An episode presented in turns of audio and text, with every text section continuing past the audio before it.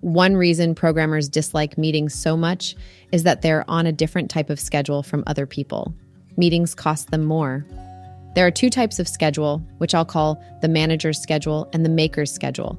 The manager's schedule is for bosses. It's embodied in the traditional appointment book, with each day cut into one hour intervals.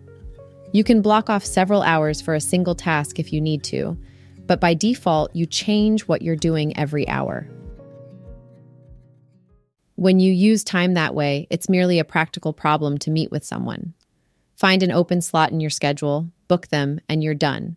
Most powerful people are on the manager's schedule. It's the schedule of command. But there's another way of using time that's common among people who make things, like programmers and writers. They generally prefer to use time in units of half a day at least. You can't write or program well in units of an hour. That's barely enough time to get started.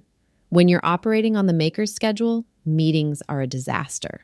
A single meeting can blow a whole afternoon by breaking it into two pieces, each too small to do anything hard in. Plus, you have to remember to go to the meeting. That's no problem for someone on the manager's schedule. There's always something coming on the next hour. The only question is what? But when someone on the maker's schedule has a meeting, they have to think about it. For someone on the maker's schedule, having a meeting is like throwing an exception. It doesn't merely cause you to switch from one task to another, it changes the mode in which you work. I find one meeting can sometimes affect a whole day. A meeting commonly blows at least half a day by breaking up a morning or afternoon, but in addition, there's sometimes a cascading effect. If I know the afternoon is going to be broken up, I'm slightly less likely to start something ambitious in the morning. I know this may sound oversensitive, but if you're a maker, think of your own case. Don't your spirits rise at the thought of having an entire day free to work, with no appointments at all? Well, that means your spirits are correspondingly depressed when you don't. And ambitious projects are by definition close to the limits of your capacity. A small decrease in morale is enough to kill them off. Each type of schedule works fine by itself. Problems arise when they meet. Since most powerful people operate on the manager's schedule, they're in a position to make everyone resonate at their frequency if they want to. But the smarter ones restrain themselves if they know that some of the people working for them need long chunks of time to work in. Our case is an unusual one. Nearly all investors, including all VCs I know, operate on the manager's schedule. But Y Combinator runs on the maker's schedule. RTM and Trevor and I do because we always have, and Jessica does too, mostly, because she's gotten into sync with us. I wouldn't be surprised if there start to be more companies like us. I suspect founders may increasingly be able to resist or at least postpone turning into managers, just as a few decades ago they started to be able to resist switching from jeans to suits. How do we manage to advise so many startups on the maker's schedule?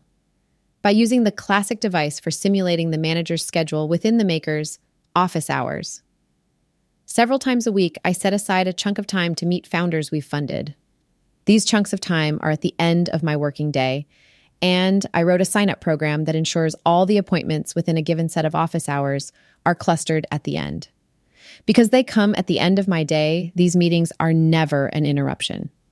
Unless their working day ends at the same time as mine, the meeting presumably interrupts theirs, but since they made the appointment, it must be worth it to them.